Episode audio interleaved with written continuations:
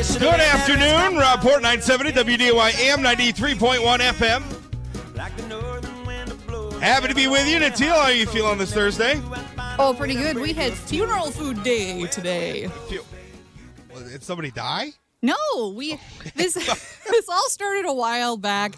Uh, Johnson and I had a discussion on the morning show about funeral potatoes, and we decided that we wanted to have a day where we brought in a bunch of different funeral food into the radio newsroom, and the radio crew all ate funeral food for lunch, which also coincidentally happened to be sort of my going away party. You uh, you are a morbid group of people. I'll tell you that. Right It's okay. I brought a funfetti cake. All right. It was Well, substantially less morbid that way. Sounds like a lot of fun. Uh, let's get down to business here. Coming up on the show, uh, yesterday, Governor Doug Burgum gave his budget guidelines for the state of North Dakota. Uh, we're going to talk about that a little bit in the first hour here. Um, State Representative Tom Beadle, Republican from Fargo, is going to be on to talk a little bit about that. Also, the governor himself may join us uh, at the end of the next hour. Uh, we're still we're still negotiating that deal. We're still working on it. Uh, the governor's on on the move, and um, we're we're trying to fit the interview in between two other things, and we'll see if it works out. But but Governor Burgum may be joining us as well a little bit later in the program, so we're going to talk about that. Plus your phone call 701-293-9000, 888-970-9329. Email talk at wday.com. Now, Governor Burgum yesterday, like I said, introduced. Well, you know what? Before we get to all that, before we get to all that, there was something we talked about a little bit yesterday, touched on it a little bit yesterday. This Starbucks thing, right? With the and we've got the national protest uh, coming up next month. Starbucks is going to be shutting down all. What is it? Eight. It's like eight thousand stores in the United States. I think that's the number. Is that the number? I believe that's right. That's what you said yesterday. 8,000 stores, 175,000 employees. 175,000. Wow. Anyway, um, they're shutting down all their stores for for training, uh, and it's all in response. There were there were two gentlemen, uh, African American gentleman uh, in Philadelphia, one of the Philadelphia stores, who it came in. They asked to use the bathroom. In case you've been living in a rock and haven't heard this story, they came in. They asked to use the bathroom. Store said no, bathrooms for customers only. Uh, they then sat down. Uh, ultimately, the police were called um, for trespassing. And until something you were saying, and I, I didn't, I was reading the New York Times account of this. I haven't heard that version of it, but apparently, the, the idea was that that white people were allowed to use the bathroom without having to be customers. There, there have been different incidents. One that I know of specifically was that a, a white customer went into the Starbucks, needed to use the restroom, and was allowed to use the restroom before purchasing an item. A black customer came in after that white customer, same situation, but they made the black customer purchase something prior to being allowed was to this use at that bathroom. same store? I don't think it was at the same store, but it's another Starbucks related incident. Hmm. All right. But these two gentlemen, I well, I, I don't know. I mean, first of all, I'm, I'm having a little bit of trouble with the way this has blown up. Um, just in that I don't understand exactly how we're how we're at a point where two people refusing to leave private property is like, like calling the police is somehow inappropriate. Uh, Uh, I mean, if people refuse to leave your store, whether you're right or wrong to ask them what, what whatever our judgment is of, of the reasoning for asking them to leave I don't think that's an appropriate the time to call the police I don't think calling the police was inappropriate, but the arrest was highly inappropriate. I mean, well, they did they still refuse to leave after the police got there no, they didn't, they didn't even talk to the to the men or anything like that. They just arrested them. I mean, it, it's one thing if you call the police and the police come come in and they're like, "Hey, you know, business says you got to go, you got to go. Let's take this outside here." That's that's one thing. That's fine. But and if if they continue to refuse to leave at that point then i think the police got to arrest Well, yeah, but- but you're you- trespassing But you gotta you gotta have some sort of a conversation. I mean, you don't just go into a, a business and arrest somebody for, you know, sitting down. I don't know They weren't being disruptive. They weren't my, my problem here my problem here is, is is we're always we're always wanting to have a conversation about racial issues, and, and I I think what we want is we want people of different races to get along with one another, right? to treat each other with respect and, and to get along with one another. I think that's what we all want, right? So I don't I don't know how blowing this situation up, you know, to the point where you've got the CEO of Starbucks apologizing, they're shutting down some 8,000 stores. Uh, you have 153,000 people who are now going to have to, or excuse me, 175,000 Starbucks employees across the nation who are now going to have to undergo training for an incident at one of their stores in Philadelphia that most of them, the vast majority of them, had nothing to do with. So this is my point. Now I, I don't know. I wasn't there. I didn't I didn't see what happened to these two gentlemen. I know that a lot of stores have a policy where customers can't use the restrooms unless they're customers. I, I, I get that, particularly in like busy urban areas. You don't want to be running a public bathroom, right? So bathroom for customers only. That's not that unusual a policy. I don't think it's an unfair policy. Now, are they are you know is a store or are some stores enforcing it along racial lines? I, gosh, I hope not. And if they are, shame on them. And those employees who are doing that wouldn't blame Starbucks at all for firing them. In fact, the, the, the employee in this Philadelphia situation was fired. But there was a really interesting picture. I don't know if you saw this picture, Natil, but it was of local activists who had gone into this Philadelphia Starbucks store. And there's a picture. One of them, the, the act, one of the activists is standing across the counter with a bullhorn, three feet away from a Starbucks employee who's kind of just standing there, sort of cowering. He's got his apron on I think his name's Eric, according to his name tag in the uh, in the picture. This guy's just standing there, getting screamed at. Now, this wasn't even the employee responsible for it, right? So what you have is apparently, uh, allegedly, something. And again, I wasn't there. I don't know how this employee f- handled the situation in Philadelphia. This employee since been fired, so I don't know what that situation is. I wasn't there. If somebody was treated unfairly because of their race, then that that's horrible. That's despicable. But I wasn't there. I didn't see it. But the, my problem is the reaction to this is 175,000 people have to undergo training for something they didn't do. Some poor Starbucks guys in a national picture getting screamed at by an activist with a bullhorn three feet away from him. This was not the employee that had anything to do with it. Just standing there cowering. Now, if our goal is let's get people of different races or whatever to get along with one another, let's get to a situation where we can understand one another better and treat one another with respect, then how is this helping? How, how is this helping? That's my question for you. 701 293 9000, 888 970 9329, email talk at WDAY.com. I, I got to tell you, like, I would resent having to go to racial sensitivity training for an incident that I didn't have anything to do with. I can see that being being the case. At the same time, however, Starbucks as a company seems to think that there is some systematic way that they are failing as a company to provide employees with the training that they want their employees to have to provide the service that they want without any sort of bias. Yeah. And if if a company sees that in their company and they want to make the choice to work on fixing that, See, but that's the problem. Is I, I think they're acknowledging that there's this widespread racial problem in Starbucks. Does anyone really think that's the case? That there's really a widespread at 8,000 stores, 175,000 people? I don't that know. There's I like a white supremacy live- movement. I don't live in those communities. I mean, the communities that you and I live in are predominantly white. It's real hard to have a racial issue in our communities because there isn't a whole lot of racial diver- diversity.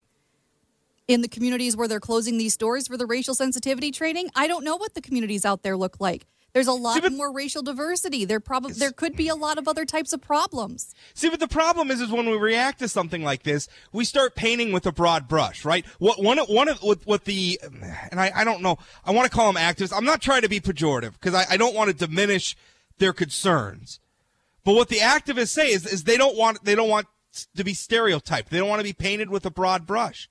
Well, when you force 175,000 people to go to sensitivity training over one incident in one city. How is that not painting with a broad brush? Is it really is it really just over that one incident though, or is it over? I- well, I- I don't know. I mean, is- incidents that have come up, and this was just the final straw. The final straw. This wasn't even much of a straw. I mean, I'm still struggling with the incident itself.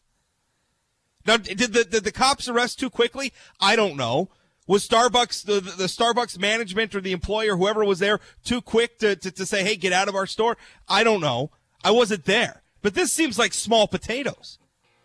I mean, we're trying to turn this into like a like a Martin Luther King cops sicking dogs on protesters type situation. If, if this is the best we can do in 2018 as a as a civil rights moment, I feel like we've come pretty far in race relations. But what do you think? 701 293 9000 888 970 9329. Email talk at WDAY.com. We'll be right back after this. Don't go away.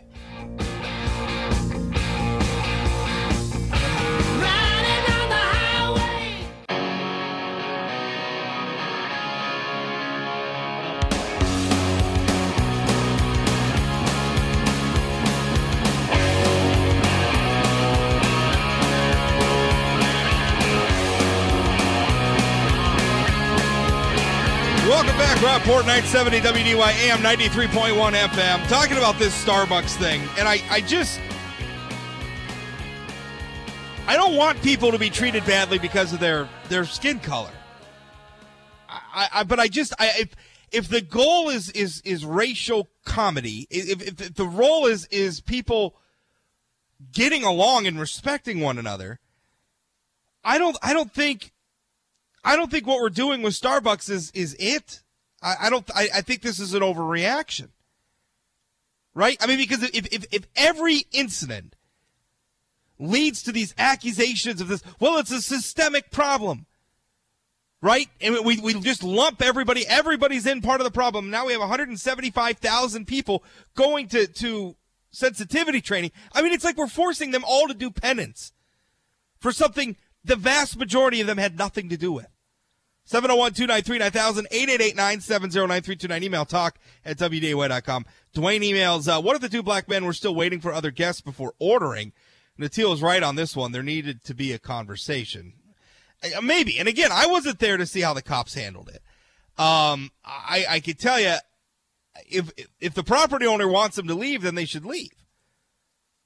Full stop. And if they don't leave, they're they're trespassing, which is a misdemeanor and not the biggest deal in the world. But I, I don't know. I, I my sense is that this has gotten so hugely overblown. This is going to hurt race relations more than it helps.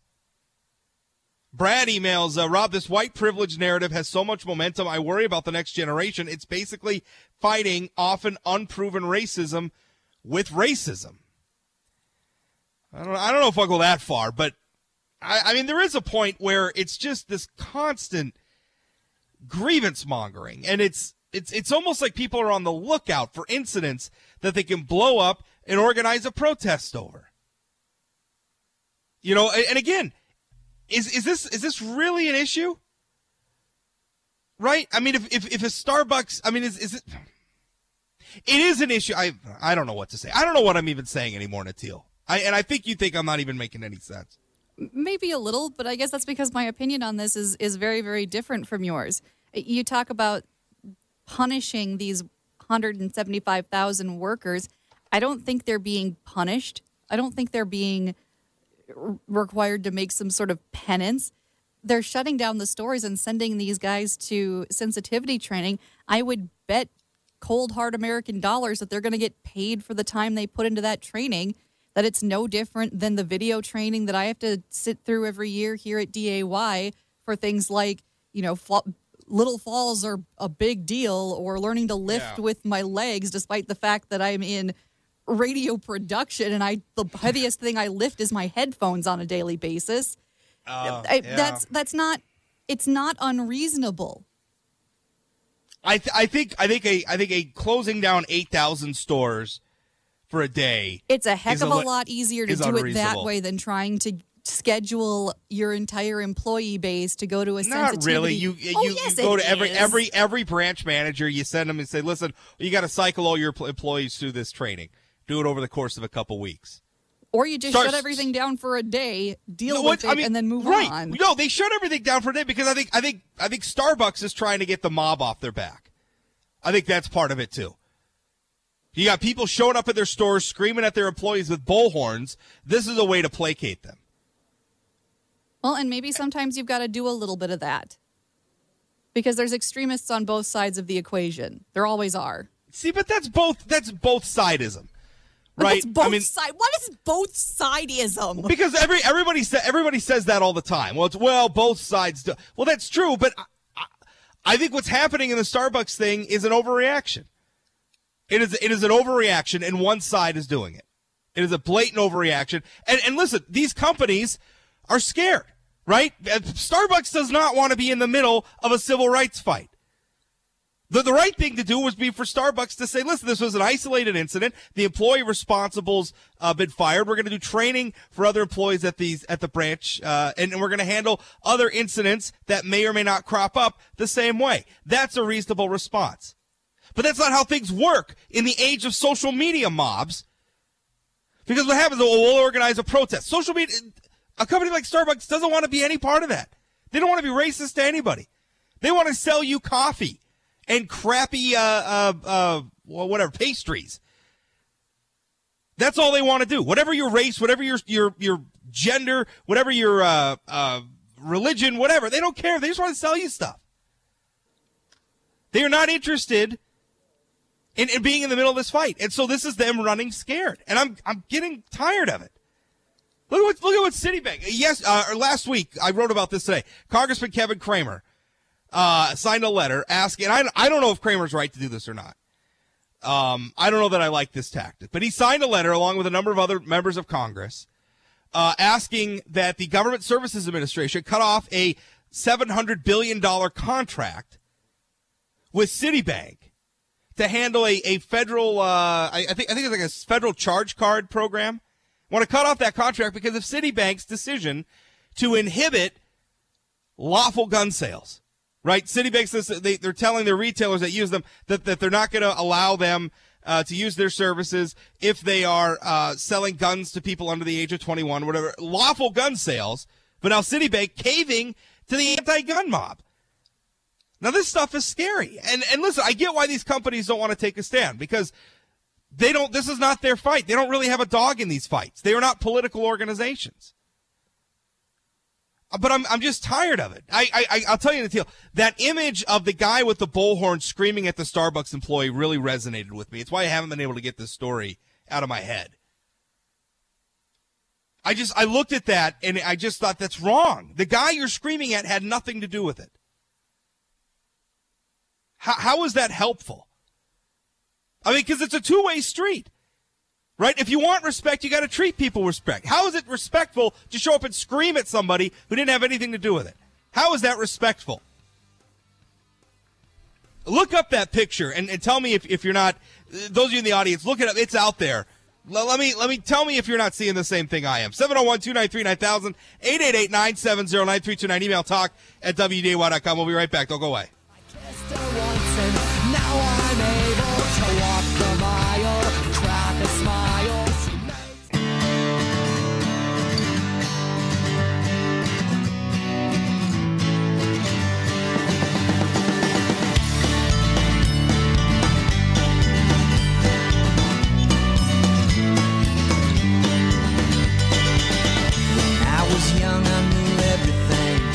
Welcome back. Rob Port 970 WDAY AM 93.1 FM talking about these uh, the Starbucks protests.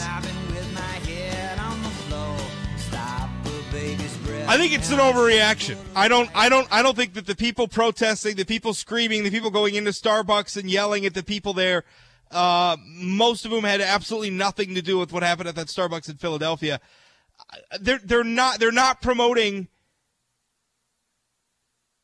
they're not promoting people getting along. I, I don't. I don't think that's a movement of people that really want people to just get along. I, I, I think these are grievance mongers who are there to to just. I, I think they're just. I, I think there's a movement in America of people who just want to be outraged about things, and they try to find things to be outraged about, and then they take things that that might be even a little bit outrageous. I mean, if, if these men in that Starbucks were treated unequally because of their race, then yes, that is outrageous. But to blow something like that up into this national thing is ridiculous. 701 293 9000 888 970 9329. Email talk at WDAY.com. Uh, let's see, get some more emails coming in about this. Uh, emailer says, I don't want my name released, but just a couple of months ago, I know a clean cut white 18 year old man from Fargo that was in Minneapolis for a Christian rock concert. He needed to use the bathroom in downtown Minneapolis really badly. There was no place to park, so the people he was with just dropped him off to run into a Starbucks and use their bathroom. He got in there and they told him he had to buy something before he could use the restroom. Unfortunately, he left his wallet in the car and only had a little change. He asked them for the cheapest thing on their menu, which was a boiled egg. Uh, and he bought that with his change. He told them to keep the egg. He just needed the restroom. Uh, he's a clean cut white guy. He was not allowed to use the restroom without a purchase. This is not a black and white issue. It, it wouldn't it wouldn't surprise me at all, Natil, if, if Starbucks had a policy which basically said you have to be a customer to use the bathroom. I don't think there's anything wrong with that. No, and and that makes sense that that's a policy. The problem in the incident that that I've been talking about is that the policy was adjudicated differently to two different people of two different races. Was it though? I mean, do we know that for certain? Let me let me see if I can find an actual article about it. Yeah, uh, because the thing is, I, I mean, everything I've read about the Philadelphia incident, I haven't heard that there were like other people who were you know, when I was reading this in the New York Times and that, so I, I don't know. I have not seen it. Now, was there another incident at some other time where white people were allowed to use the bathroom without making a purchase, but black people were not? I mean, if that's happening, then that's objectively wrong. I'm still not sure it justifies this this national protest. I, I still don't think it justifies, you know, what what it is, the, the reaction here. Okay, so I've got a Washington Post article here that I'll send you, but this this incident took place at a Starbucks in Torrance, California. Okay. Uh, back so across in the country. Yeah, back in January. Um, th- and this video had been out for a while, um, but it's picked up some more steam now since the Philadelphia incident. Okay, so now we're talking about two incidents. The one in California obviously is sounding like the one. The one in California is the one that I had been talking about. Okay. And again, this is according to a video. I mean, this the Yes. the, the the the Washington Post headline is a Starbucks in California treats black black and white men differently according to this video. Now, I don't I can't watch the video while I'm on air here, so I guess I can't comment on that. But again, okay, so that was one incident across the country months ago. Yes. And now we have this other incident in Philadelphia, which, and and again, I, I'm still not, I'm still not seeing. I don't know. It, it just seems like such a trivial thing, and and how it, it's hard to have discussions about this when we've got protesters like marching in the streets. I, I I've said it before and I say it again. I think some of this is a product of the fact that things are pretty good in our society in 2018. Right? It's never perfect. There's still some people who fall through the cracks, but things are pretty good. And so now we're down to a point where this is what we're protesting about. This is what got people marching in the streets. Stuff as trivial as this. 701-293-9000, 888-970-9329. Email talk at WDAY.com. Craig emails, uh, just think of this, just think if this happened during when Barack was president, we would have had a coffee summit like the stupid beer summit he had. I mean, listen, I, I want people to be treated equally. That's what I want. And, I, and, and businesses that discriminate uh, should be should be dealt with. You know, they should face the public's anger. But I don't know. I'm just having on uh, what we found are two incidents on on two sides of the country over months. I mean, does anybody really think that Starbucks has like an institutional problem with racism? Starbucks? I don't think that it's Starbucks specifically, but these communities may have an issue. And So now we're going to take it out on Starbucks? No, but Starbucks is a part of those communities, and it's not like it's not like Starbucks is shutting down the Starbuckses here in Fargo Moorhead or Minneapolis. They're not shutting down every Starbucks across the entire country. They're not. There's got to be more than 8,000 Starbucks in this country. I mean, there's like four right here in Fargo Moorhead. There's one on like every street corner in New York City. I don't. I don't know what to tell you. Uh, there, I, I don't know. Uh, my understanding is they are shutting down 175,000 employees. They're There shutting are down. 13,930 Starbucks in the U.S. So they are shutting down about well, half of them. A little more more, than than, a little more than half. Um, assuming that's the right number that's being shut down. I don't know. I don't know how they're handling it. It's I, the whole thing. It dr- drives me just up up the wall. It's an overreaction. And again, this is not how we're going to get people to get along. Right? This is this is not. I mean, listen. When we're if we're rolling back the clock to the Martin Luther King days, and you have Jim Crow laws, and you have the Ku Klux Klan out there, and you have Woolworths not letting black people sit at their lunch counter then okay, I get it. Let's have some civil disobedience. Let's have some marching in the streets. I get it. But in 2018, now it's, well, these two guys weren't allowed to use the bathroom without making a purchase. And then they sat down and didn't leave the restaurant, and the police ended up arresting them for trespass. That's the big thing? Give me a break. This breeds more resentment than it solves. And I'm, I'm tired of these companies caving to this stuff. I get why they do it. They got stockholders. Starbucks' job is to sell coffee and make money, not get in the middle of a civil rights fight. I get why they do it. I wish they'd stop. I wish they'd stop. Because what I mean, what what what by saying that we're going to close down all these thousands of stores and subject all these tens of thousands of employees to this training, what we're essentially saying is that th- there was some sort of systemic racism. I mean, Starbucks is, is, is essentially ceding the argument that this is a systemic problem. And I don't think that it is.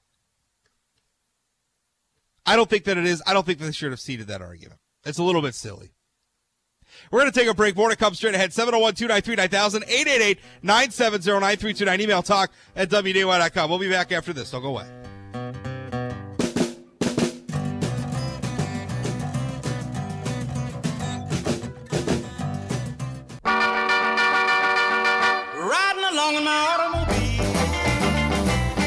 Baby beside me at the wheel.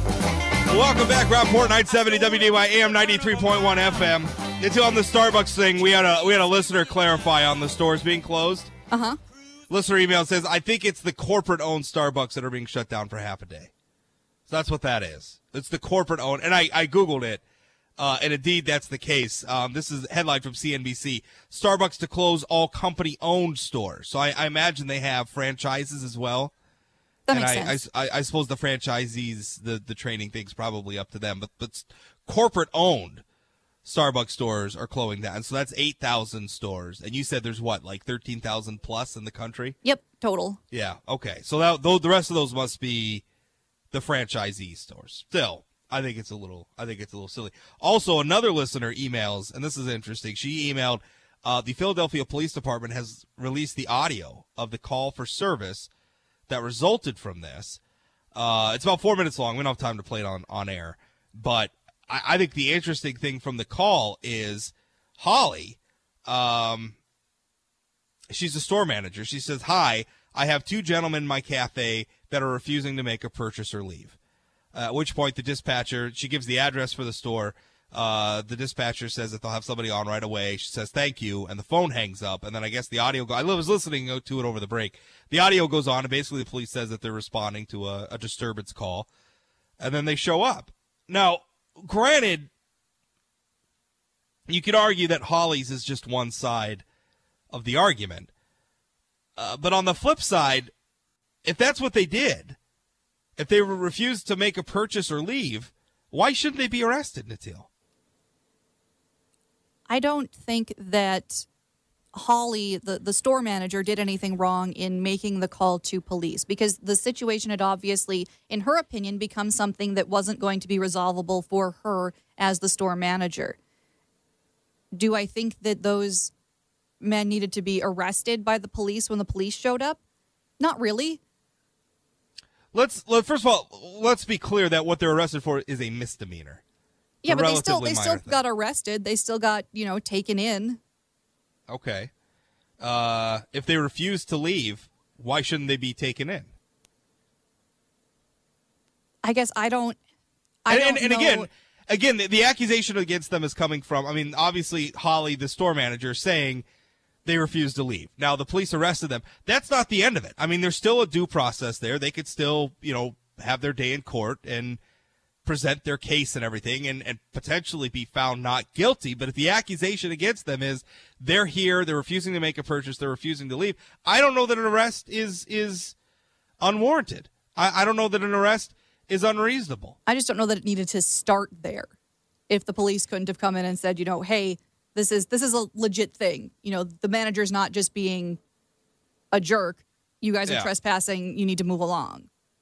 The uh, an emailer says, Rob, you're missing part of the story. The two men were waiting for a third person to show up. They had every right to sit there and wait. Maybe the third guy was going to buy the coffee for all three. Maybe they were waiting to see if he shows up. Who knows? Completely stupid. Firing the manager was enough. I agree with that. Maybe firing the and I, I even agree. Maybe maybe Starbucks mishandled it. Maybe Starbucks is being too aggressive with their employees. But they actually don't have every right to sit there and wait. You you don't have right to be on somebody's property a store if you're in a retail store if you're in a walmart or a grocery store or whatever and they decide they want you out of there they don't want you on their property anymore they could tell you to leave. You don't have to like their reasoning. And you know what? It's not your property. You don't have to like it. Now maybe we could be critical and say starbucks was too quick on the trigger to ask these guys to leave Maybe. I don't know. Do we know what the other situation? Does a Starbucks have problem with a lot of people just sitting in there and blocking up their shop and not buying anything? I don't know. What's the backstory there? Maybe we're missing that part of the story. Caller, Ken, you're on. This harkens back to that guy that wouldn't get off the plane when the captain told him to. And then somebody came back from security or a federal marshal and said, You need to leave the plane. And he said no. And they sat and argued for a while, and they said, You got to get off the plane. And he said no, and they finally dragged him off.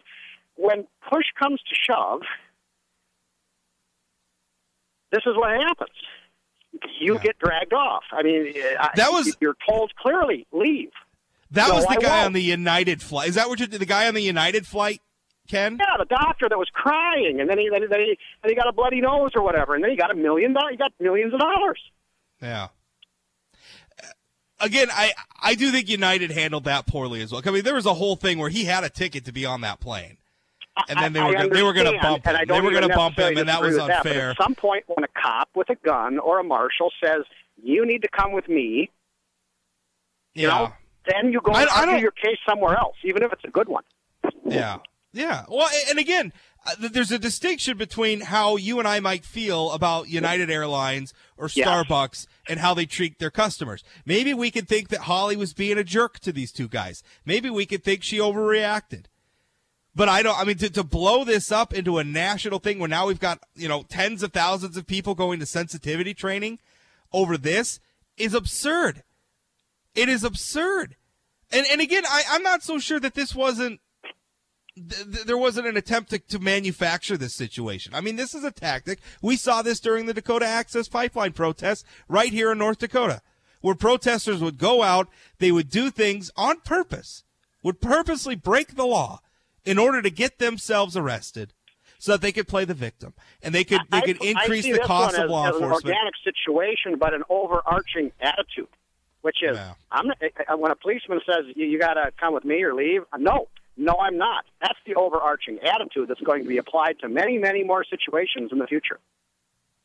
Also, also the leap to assume that it was racism too. Right. Do we know? Do we know this Holly was a racist? What are her motivations? Maybe she was just having a bad day and lost her temper with a couple of guys she thought, fairly or unfairly, were being jerks. Yep. Now and now, this poor woman's life's probably life is ruined. Can you imagine her? She lost her job. Now, can you imagine her trying to get a job somewhere else? I'm sure people know who she are. I'm sure her name's probably out there on the internet somewhere, her full name. She's probably got people in her front yard right now. And, and, and at the end of all this, we're supposed to believe that this is bringing us together. This is bringing us people of different races, different backgrounds, different socioeconomic status. It's bringing everybody together. No, it's not. This is dividing us. This is, uh, I, I don't, I don't know. I, I don't, I don't want to speak for the motivations of the two men who are in the store. I don't know what they were up to. Maybe nothing. Maybe nothing. But all the activists who have sworn down, I, I don't know. I, I, it's hard for me to look at what they're doing. It's hard for me to look at them barging their way into these stores, screaming at Starbucks employees that had nothing to do with this, and not see something but a, but a, but a, a species of hatred. That's what I see. I see a species of hatred. And I, I, I can even be sympathetic to, to some of where it's got its roots. Some of it's got its roots in, in genuine, systematic racism and oppression. Some of it does. Some of it, I think, is just is just hatred. It's, just hatred that's not really all that different from the sort of hatred somebody has in their heart uh, for people with with a certain type of skin pigment. It's unfortunate. Hate, hatred, unfortunately, is is something that's not unusual in the human soul. And, and my problem is, is we seem to be saying, you know, racial hatred, hatred against people on racial lines is bad. And it is. Don't get me wrong. It absolutely is. It's awful. But then this, this hatred in, in the form of these activists who show up, like that's, that's hatred too. And that's also ugly and not really all that excusable. Jay Thomas, who of course uh, you'll stay tuned to for this show after this, just messaged me. He says the one guy was on national on a national TV tour talking about how he feared for his life when the police arrested him. That sounds like a bit of a stretch. More to come straight ahead. Hey, we're going to switch gears. We're going to talk about the state's budget situation. Governor Doug Burgum released guidelines yesterday. We're going to talk with State Representative Tom Beadle from Fargo about that. Also, Governor Burgum himself joining us at 145. Stay tuned. This is the Rob Port 970 WDAY AM 93.1 FM. Don't go away. Not way over in a bucket seat. But when we're driving in my Malibu.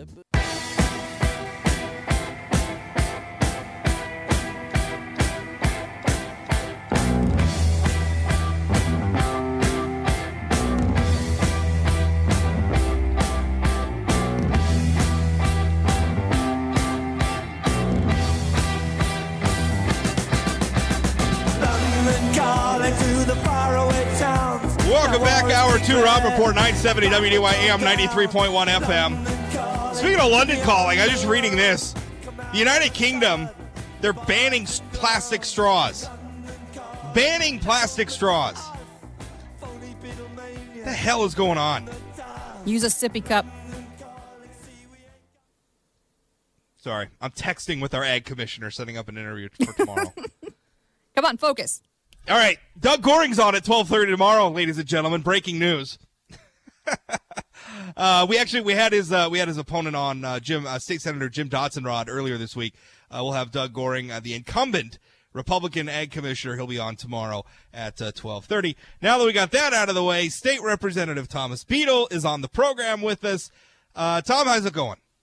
Doing well, Rob. Good afternoon to you. It's calling you. You're, you're Thomas everywhere on social media and everything. Is it okay if I call you Tom? That's all right. Uh, it doesn't really bug me one way or another. Uh, I got an uncle who goes by Tom, so Tom's Tom. always been easier. So Thomas is always. Easier. What if I called you Tommy? Is that or is that pushing it? That might. I have it. one cousin who does that, and they, they marry it with my middle name being Raymond, so I get uh, a lot Tommy Raymond. from the South. Tommy So Ray. I always get it's all, hey there, Tommy Ray. I get that from her every single time she calls. Ah, Tommy Ray. I like it. All right. Well, Tommy Ray Beadle, way yesterday, our uh, governor issued his budget guidelines. What did you hear? I mean, what, what, what did you get out of that presentation? Well, it's you know we kind of expected what, what was going to happen. Um, it was a little more than, I- than I think some people did because the news has kind of been reporting about how the revenues forecasts are up or exceeding uh, the original forecasts from the last budget cycle. Uh, by thanks to commodity prices, oil's back up, uh, crop prices are back up. All that stuff is helping uh, refill some of the kitties a little faster than we had projected. However, uh, in looking at it, we knew during the last legislative session is even though we reduced our overall budget uh, at a historic level uh, in terms of our ongoing expenses, we still had uh, significant cuts that we needed to do in order to get it in line with what our revenue projections are going to be um, to make sure that we have a nice sustainable model. And so, in order to get through this biennium, we had to raid a lot of reserve funds, um, deplete those down in order to help make sure that we didn't cut agencies more than they could, you know, feasibly work with uh, in a short-term period. And so this is going to help continue to correct that course and allow us to get a little more flexibility to still make some strategic investments. 701 293 9000, 888 970 9329. Email talk at WDAY.com if you want to join the program. Um, it, you know, I. Um, what I took from what the governor was doing, and by the way, the governor is going to be on the program here at 1:45. He was a last minute add to the show, but uh, what I took with the governor, I think yesterday he was managing some expectations, right? Because I, I, think the last yeah. thing we want to do is create a a, a uh, create a perception that we're through the woods. I think there's still some Absolutely. budget correction that needs to happen. I think I think Governor Burgum purposely took I don't know if pessimistic is the right term, but I, you know, I, I think he's going to err on. I think he's going to err a little bit on the side of, of pessimism, uh, so that if we get to the if we get to the legislative session and you know oil's resurgent and, and we're feeling a little bit more comfortable, uh, that could be a happy surprise uh, instead of the other way around. Is that? I mean, is that well, fair for me to perceive it that way? I would agree with that. I think it's we're, we're taking a wise, fiscally conservative approach of making sure that we you know, aim to have our expenditures low enough that we don't have to, to worry about it and scrounge for anything last minute. We're not going to have any sort of a political will or appetite to to really look at you know any tax increases or anything like that. That's not what we do. We just need to make sure that we eliminate enough of the uh, inefficiencies that exist and some of the the wasteful spending and, and programs that aren't truly being effective, and and just get the budget back aligned with where it needs to be. And this is the step in that yeah. right direction. Last legislative session was a step in that right direction. Some of the cuts were painful. Um, some of the cuts will will eventually be be able to start putting some more money into some of those areas. Higher education, uh, tuition um, for the students is one of those areas. We're not going to go fully, you know, paying for for their way entirely. They need to have some skin in the game, but you know, there's some areas that we need to make sure that we're cognizant of the burden that we're putting on. And and I think this is just a, one of those course corrections to make sure that we plan accordingly, so that we set a budget that we know we can live within. Now, I, I wrote my column for Sunday earlier today, and a, a point that I made because.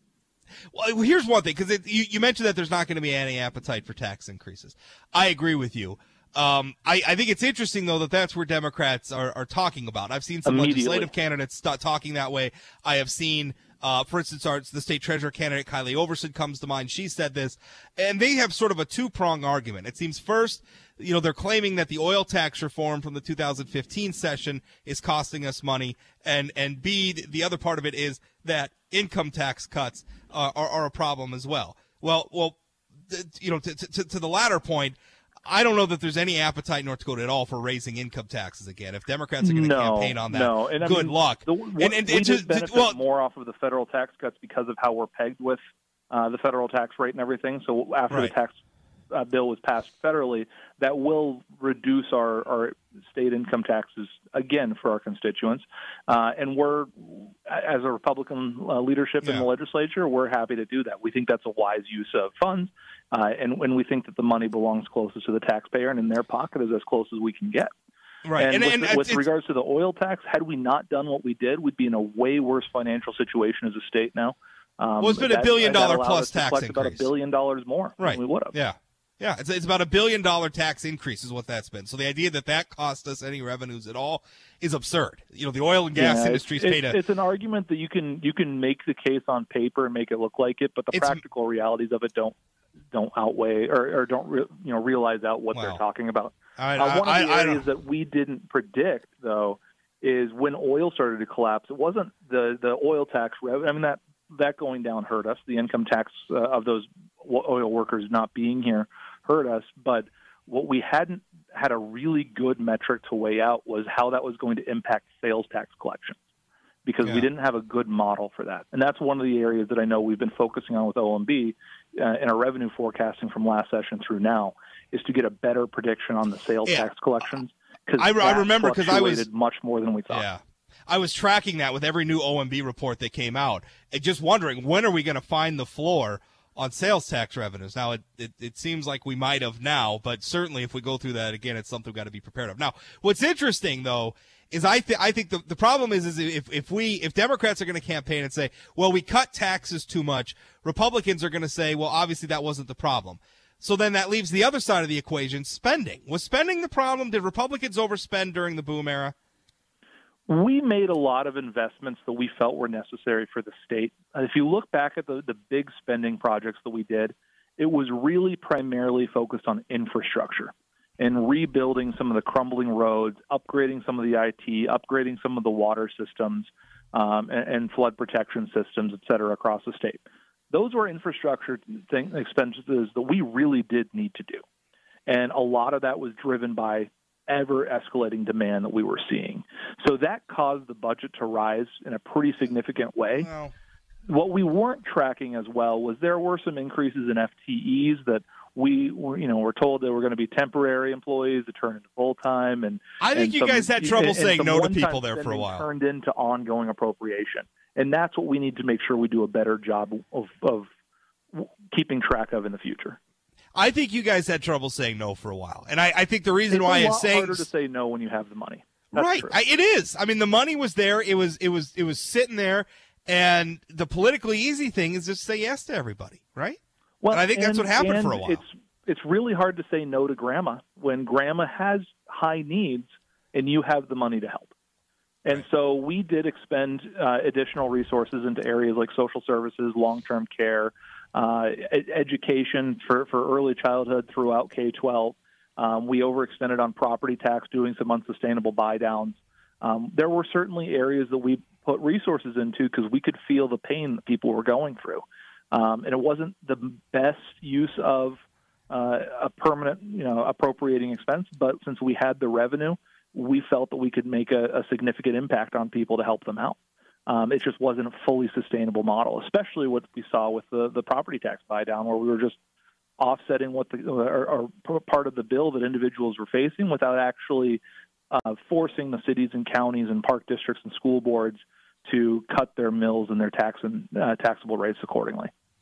So what's uh, and again 701-293-9000 if you want to join the program 888-970-9329 email talk at wday.com. So, so looking forward to this next legislative session. I mean, obviously the governor's come out and he's he's put in place his guidelines. Now, what his guidelines are is essentially uh, an outline of what he would like to see the various executive branch agencies come back with for their budgets. He's saying Correct, and they'll start these that are- deep dive here in May. Right. So so we'll we'll we'll really start to get into it a little bit later, but uh, looking at it now, what's going to be on the chopping block? I mean, what, what where where's going to where are the battle lines going to be drawn for this next legislative session? It's probably too early to, for me to really guess on that. Um, I know that there's going to be some uh, FTEs is an area that people are going to be looking at um, across a variety of agencies. We're going to hold K-12 uh, solid. I know that was one of the areas that they the governor uh, mentioned last time or, or during his address yesterday. Same with Medicare uh, benefits. So we're not going to go after those those high need social services and high need educational services that we provide. Um, those are the areas that we're going to try to protect and really hold firm. But we're to we're to have to start looking at some of the tax incentive programs that we've utilized. We're to have to look at some of the uh, the grants that we've provided for different areas uh, for research and some other stuff, um, and then be better at uh, scheduling some of our infrastructure projects. So instead of the entire state being under construction at once, we might need to do a better job prioritizing. Um, but it's really too early to say where the real battle lines are going to be drawn. I think. 701-293-9000, 888-970-9329, email talk at wday.com. Uh, in, in terms of, uh, you know, s- s- some of the, do we have a call that just come in here, in Natil? Got Karen. No, we got line. caller Karen. I'm sorry. I'm sorry. I didn't see. I didn't see it pop up. Uh, Karen, you're on. What's up? Yeah, um, I want to ask Tom if he feels like we expect him to be a fortune teller with a crystal ball. Uh, thanks for the call, Karen. Well, Karen, I, I- think that's how it feels like sometimes. I, I think a lot of people don't understand how the legislative budgeting process works. You guys meet starting every odd numbered year, starting in January. Uh, you guys meet for no more than 80 days. And during that time, you have to write a budget for two years. And what you're what you are budgeting on is not money the state has per se, uh, but money the state thinks it's going to have based on projections. I mean, so that's really what you guys are doing is making a, a best guess and budgeting based on it, correct? Yeah, and it's very different than than a lot of ways that.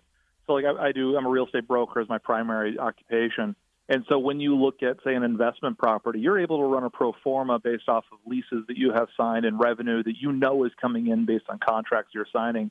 When we're budgeting out a, a forecast for 24 months, we can't rely on that consistency of uh, like a lease document telling us exactly what we're going to be getting for cash flow. We're very much at the whim of commodity prices.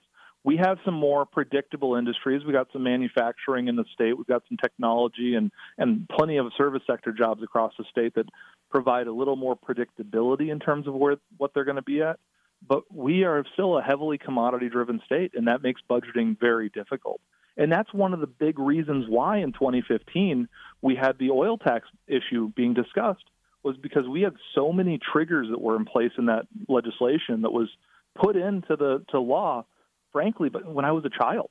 So it's been on They the were they were forever. landmines. They were landmines. I mean, the way it, well, they were they were put in place at a time where North Dakota wasn't producing anywhere near the, the level of oil that we're producing today, uh, and they were landmines. I mean, if those had triggered, they could have pulled they could have blown a billion dollar. Well, as we saw, I mean, it's Yeah, it's uh, you know the, the, that's and that's one of the things we were looking for. We were aiming for predictability, so we streamlined that tax, lowered the top rate in order to get the the votes to get rid of those triggers, and that helped us get uh, predictability in our budget. And that's one Tom- of the things that we're trying to do in, in other areas is figure out how to do more predictable budgeting. We've got a, a legislative budget review committee that's that's working on the forecasting now. We didn't have that in an interim prior to this. Uh, and then we've got uh, some new tools and resources going into the Office of Management and Budget uh, to help with that as well. So all those things are helping us, you know, be able to read the crystal ball a little better, and when we should have a more uh, stable view of it going forward. Tom, last question. Our, our governor, and, and certainly he reiterated this uh, during his, uh, his his budget guideline address yesterday.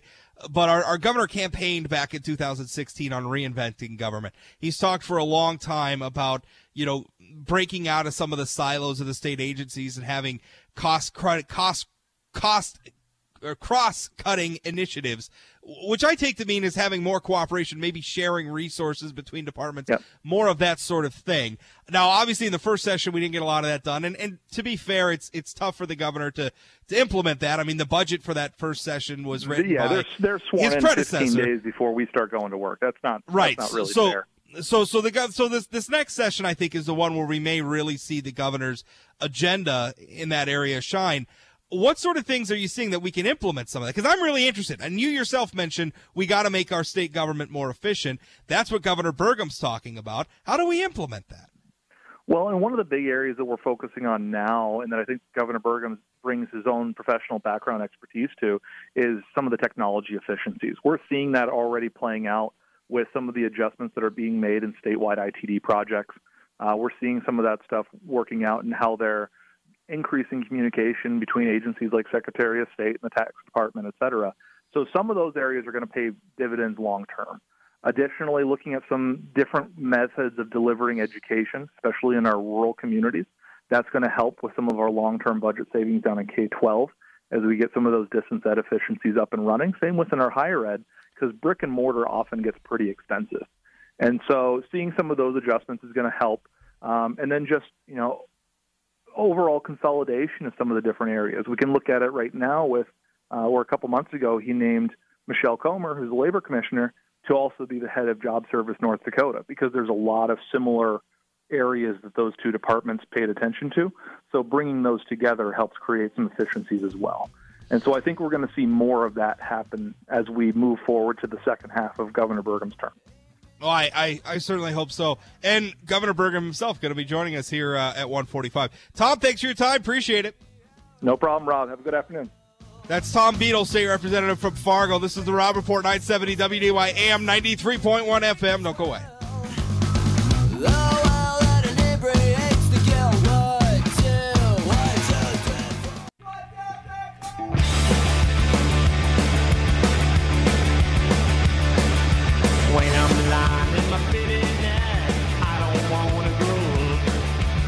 Nothing ever seems to turn out right, and I don't wanna grow up. Welcome back, Rob Port, 970 WDAY AM, 93.1 FM. Went a little long with uh, State Representative Tom Beadle. But uh, looks like uh, it's going to be another another round of belt tightening at this legislative session. And and again, I mean, there's going to be a lot of political narratives that develop around this. My my Sunday print column is about this, but essentially, I mean, my argument is they overspent. They had a ton of money and they they spent way too much money, right? I mean, that, and that's the only alternative because North Dakota Democrats, at least judging by what I've seen from their candidates so far, statewide and local, you know, they're going to argue, oh, well, we cut too many taxes. We cut the income taxes too far. We cut the oil tax too far.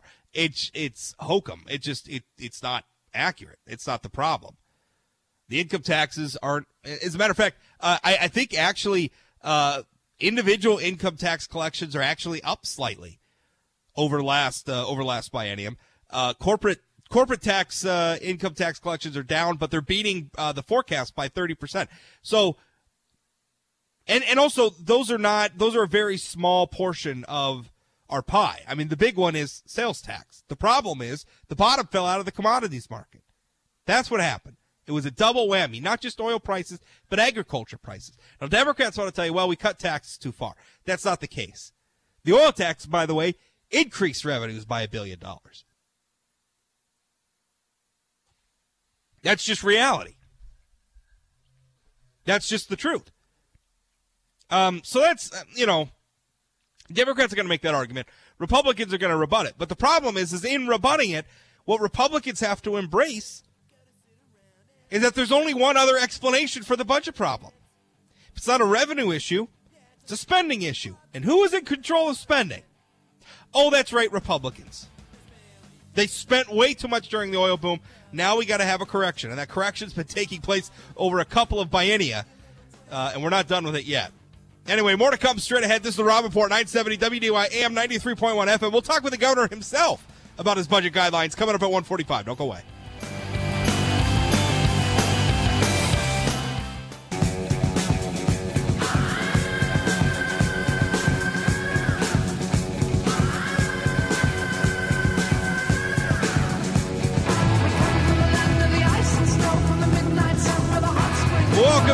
Report 970 WDAY AM 93.1 FM. 701 293 9000 888 970 9329. Email talk at WDAY.com. Uh, email from Joe. Oh, you know what? Uh, uh, Joe, that's a question for the governor. I'm going to hold that. I'll read that when the governor's on here in the next segment. Uh, 701 293 9000 888 970 9329. Email talk at WDAY.com. Uh, hey, t- in, the, in a uh, article published yesterday in the New York Times, guess who was quoted? I'm guessing you. The A New York- certain a, a, a certain lowly blogger from North Dakota. Yeah, the New York Times reporter, from what I hear, actually spent some time physically in Casselton. it was weird, right? It's very You know, he, I, he actually did a good job. I, I've been critical of sometimes these national media. They, they parachute into a place, and the results are are mixed at best. And and I think a lot of that it- it's just. I think it's just fundamentally hard for somebody who's not from here to come here because I mean the whole point of them coming here is to get the point of view on the ground. Well, especially And in I an think area that's like the to do. Midwest, because the Midwest Yeah. we don't we're not very open, especially with strangers. We tend to We're to not be expressive people in general. exactly. We're just so not. even even reporters that are here and established may have a difficult time providing an accurate look at the the situation, especially about something as important to people as the soybeans commodities and the tariffs. And this guy did a did a very good job. Yeah. Uh, I, I thought so, uh, you know, and I, and not just because he had the good sense to uh, to talk to me. I'm I'm quoted uh, briefly, but um, and, and basically the article is about you know Trump's trade policy, and I, I I think it's very much there is very much a risk if if what Trump's doing on trade backfires, and there is an economic blowback against farmers, that's going to hurt Trump. That's his base right? Rural America is why Trump is president of the United States. That is that is and, and really is is the heart of the Republican base nationally. Rural America. So if rural America gets hurt by some trade war kicked off by Trump because of some intemperate tweet uh, or because of some boneheaded move he pulled, then you know it, it's going to be bad. Now that being said, I, I don't think you can make that argument without making the opposite without making the opposite argument, you know, s- saying that the opposite is true as well. If Democrats fan these flames, and they are, Senator Heidi Heitkamp here in North Dakota, uh, House candidate Mac Schneider, are, are are are fanning the flames of apprehension about tariffs and, and the impact on agriculture. I, I, I, would go so far as to say that they're, they're, they're trying to scare people. And if it turns out that Trump does okay, you know, maybe, maybe nothing happens, everything just kind of stays the same, or maybe even things get better. Maybe we cut some trade deal. Like recently, we just heard that Japan is opening its market to ethanol. Now, I have my problems with ethanol and the politics surrounding it, but like it or not, it's an important commodity that America that America produces a lot of, North Dakota produces a lot of. If we got access to the Japanese market, that's a win. China coming to the table talking about rolling back some of the restrictions on automakers who are exporting uh, U.S. automakers exporting autos into their country. Uh, they're talking. I mean, so I I don't know. It's too early to tell. These things are complicated. But if it comes out of this and, and Donald Trump is perceived as getting a win, that's going to blow back in the face of Democrats in a big, big way. Every bit as much as Trump is potentially going to hurt Republicans if things don't go his way. Anyway, Governor Doug Burgum joins us next. It's the Rob Report, 970 WDAY AM 93.1 FM. Don't go away. Please, please, sir, now don't you do it to me. I need to get some rest and be with my lady.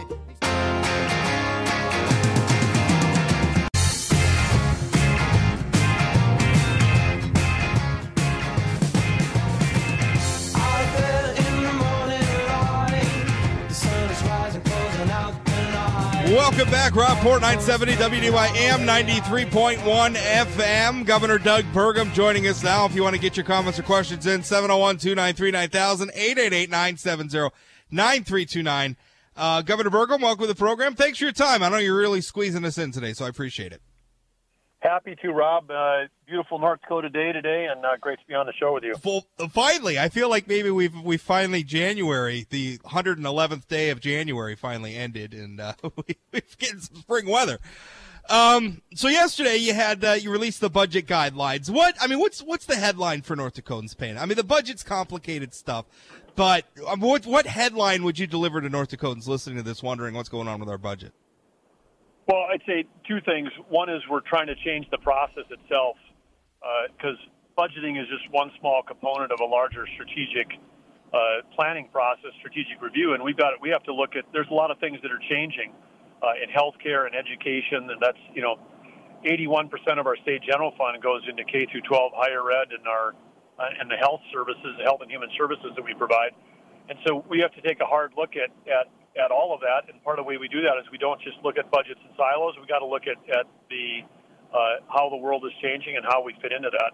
So that's the first thing is is new look at the process. The second thing is, you know, we did heroic work along with the legislature uh, two years ago when we took the general fund spending from six billion dollars down to 4.3 uh, in one legislative session. That was a record, uh, and now we're, we're now we're in a spot where we're at, you know, a spot where we, we met that 4.3 billion in spending. How did we make that happen? Well, we, we got there because we took 800 million dollars of wisely saved money out of a bunch of savings accounts uh, and put it on top of 3.5 billion in revenue to get to our balanced uh, budget.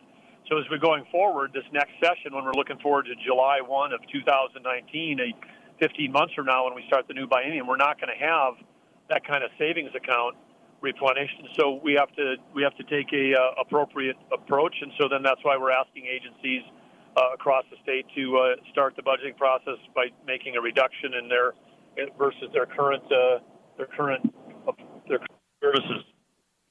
Now, Governor, one one thing. I mean, obviously, we're in election year now, and that's where a, a lot of this news, a lot of this discussion, at least in the prelim- preliminary stages of the budget, is going to take place.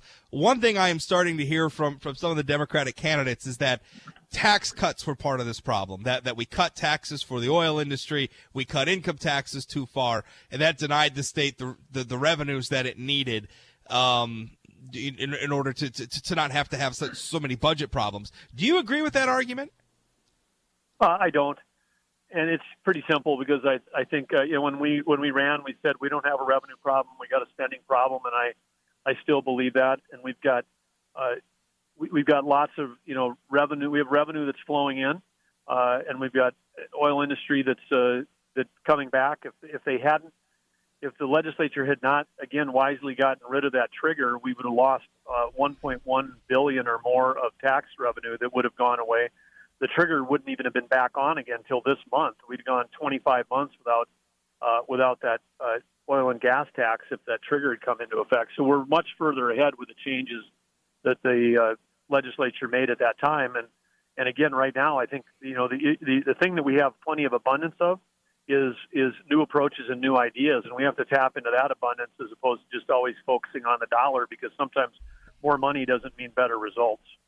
Now, now this is something you've been talking about going all the way back to your 2016 campaign is making the government more efficient. And we didn't see a lot of moves towards that in, in the first legislative session. Although to be fair, I mean that, that happened not long after you took office. So I'm, I'm uh, your your predecessor wrote the budget for that that session. So I mean it's pretty hard to implement. But but obviously I, I think a lot of people are expecting this legislative session to kind of be the one that you plant your flag. You really put your stamp on maybe some of the approaches like you're talking about changing the budgeting process. I, I know you, you talk about like cross-cutting initiatives and, and I'm assuming what you're meaning by that is maybe finding ways we could share resources and, and not treat each department like it's its own little universe and can't possibly have anything to do with any of the other universes in state government.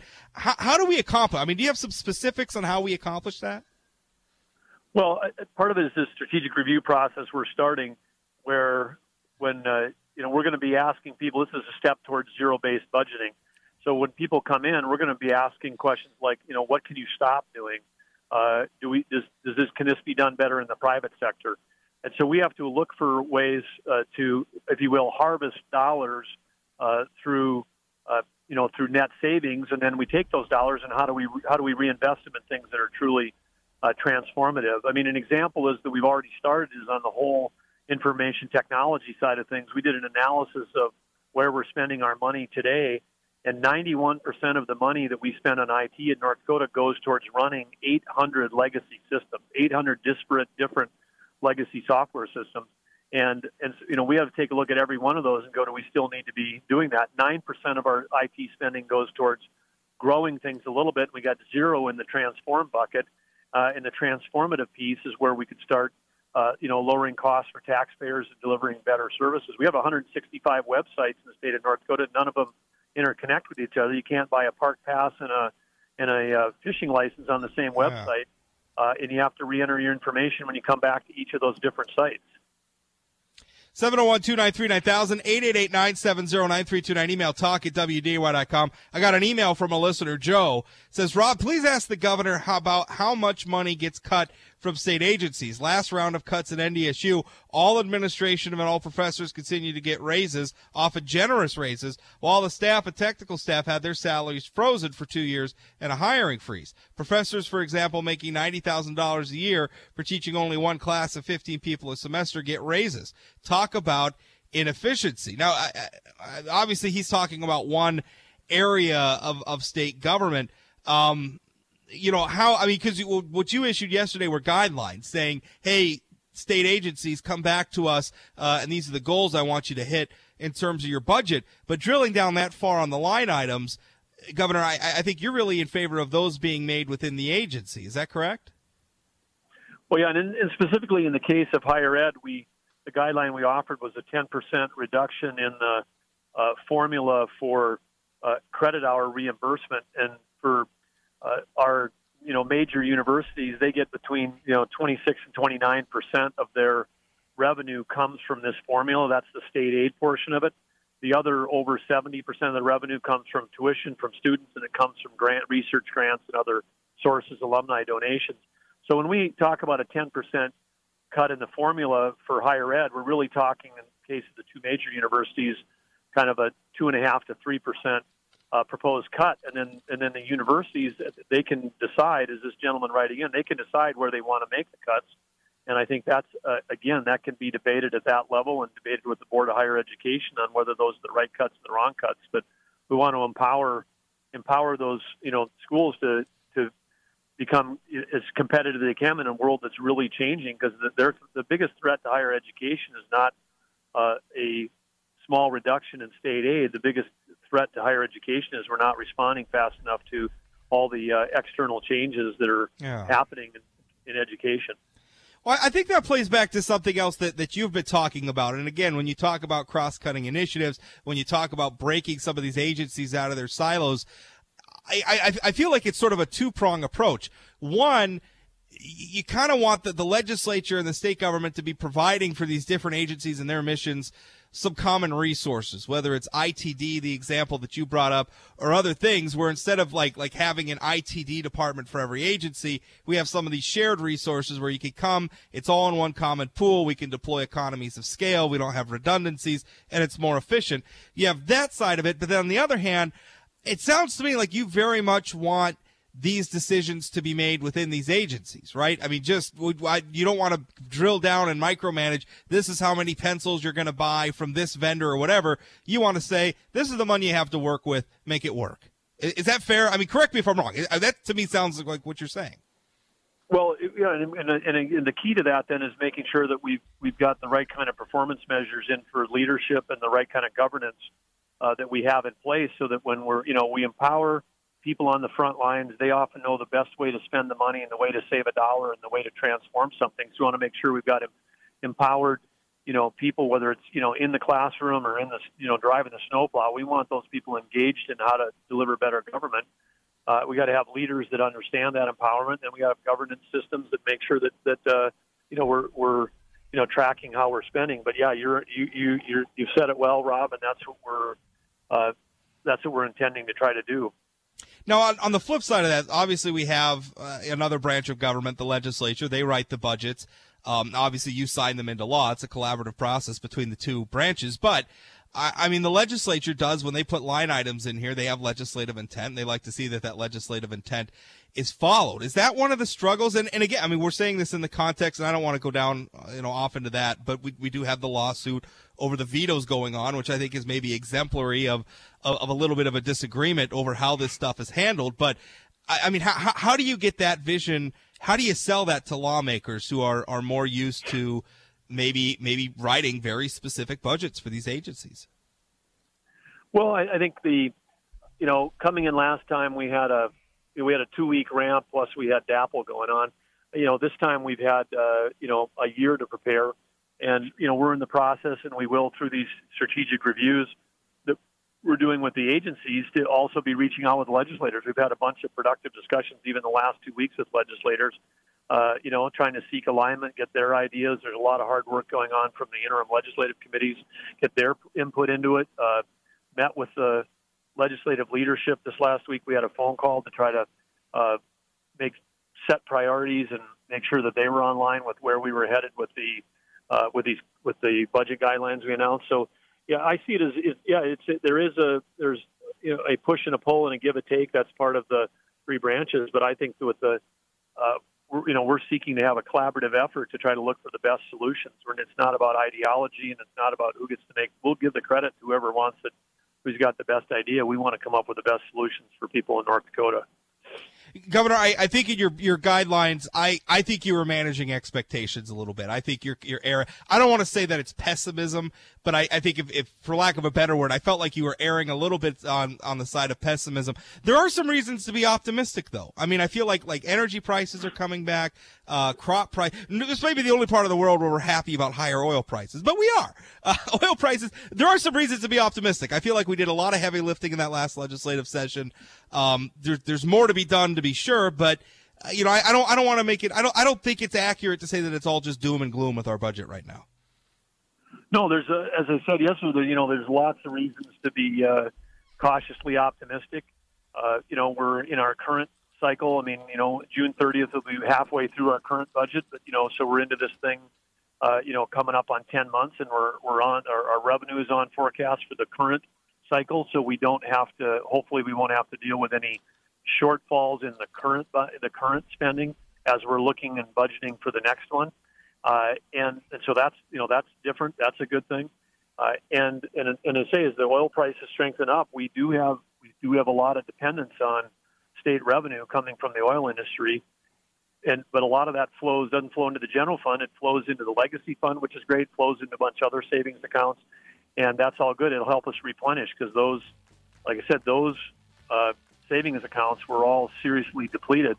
And Yeah. so, you know, when every day that we can have uh, these kind of oil prices, it helps create a cushion for the the future. Even though we're working on we're working on solutions to stay within our spending means for the for the next budget. That that's great for the future that we've got a stronger economy going. And the investments, kudos to the industry Yeah. because part of the reason why it's back is is not just because of price; it's because the industry Yeah. figured out how to make money I- at fifty bucks. For, for, for sure. Well, I got to. We're out of time. Governor Burgum, thank you so much for your time. Appreciate it. Joe, sorry we didn't get to your call. That's it for the Rob Report. Back on tomorrow. Jay Thomas Show straight ahead. Don't go away. to hang around.